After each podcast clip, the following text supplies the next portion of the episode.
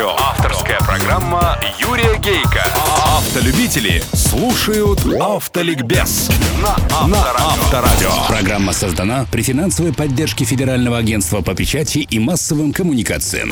Здравствуйте, дорогие братья-водители, собратья-пассажиры и дисциплинированные пешеходы. Горячий водительский привет честным инспекторам ДПС. С вами, как и всегда в это время, на волне Авторадио программа «Автоликбез» и автор и ведущий Юрий Гейко. Автоликбез. Автоликбез. Сегодня в программе Маленькие хитрости на больших скоростях. Автоликбез. Автоликбез. Так называлась моя первая автомобильная заметка, написанная в ноябре 91 года. Вспомнишь, смешно становится. Например, цитирую, «Лопнувший ремень вентилятора с успехом заменит капроновый чулок жены». Нет, сегодня не заменит. Или Греется двигатель, включи на полный оборот и печку. Лучше попотеть по дороге домой, чем загорать на обочине. Нет, сейчас печка не поможет. Или не забудь весной поставить заслонку карбюратора из положения зима в положение лета.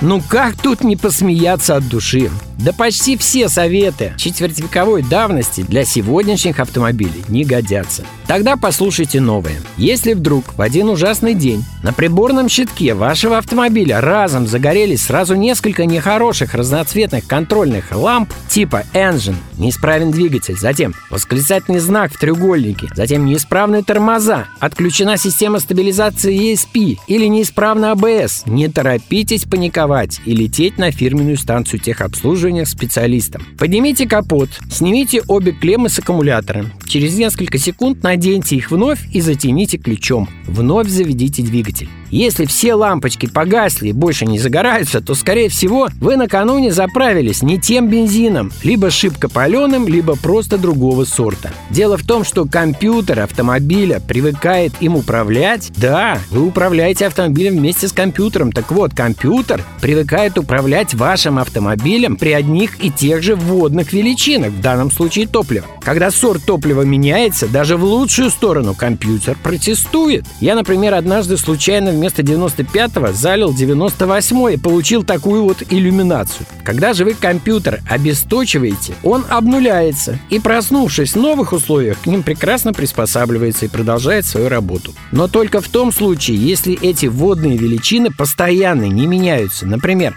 вы помните, в недавней программе я рассказывал, почему неисправный паровоздушный клапан в пробке бензобака был причиной периодического отключения системы стабилизации. Пока пробку не заменили и клапан не заработал как надо, компьютер автомобиля отключал ESP через каждые 60-70 километров пробега, потому что в баке за это время накапливалось избыточное давление. Топливо уже поступало в двигатель не так, как раньше. А первая функция компьютера при срабатывании противозаносной системы – сброс газа газа, скорости, а потом уже подтормаживание одними колесами, ускорение других, чтобы машину не заносило. И компьютер понял, что он уже не сможет с максимальной эффективностью выполнить свои функции в случае нештатной ситуации. Какие функции? Он показал их такой вот иллюминацией. То же самое может произойти на современном автомобиле при неисправном лямбда-зонде, который находится в глушителе и проверяет выхлопную смесь на полное сгорание в ней бензина. Если он неисправен, специальная система будет направлять выхлоп или часть его обратно в двигатель на догорание. И опять же загорится иллюминация на приборном щитке.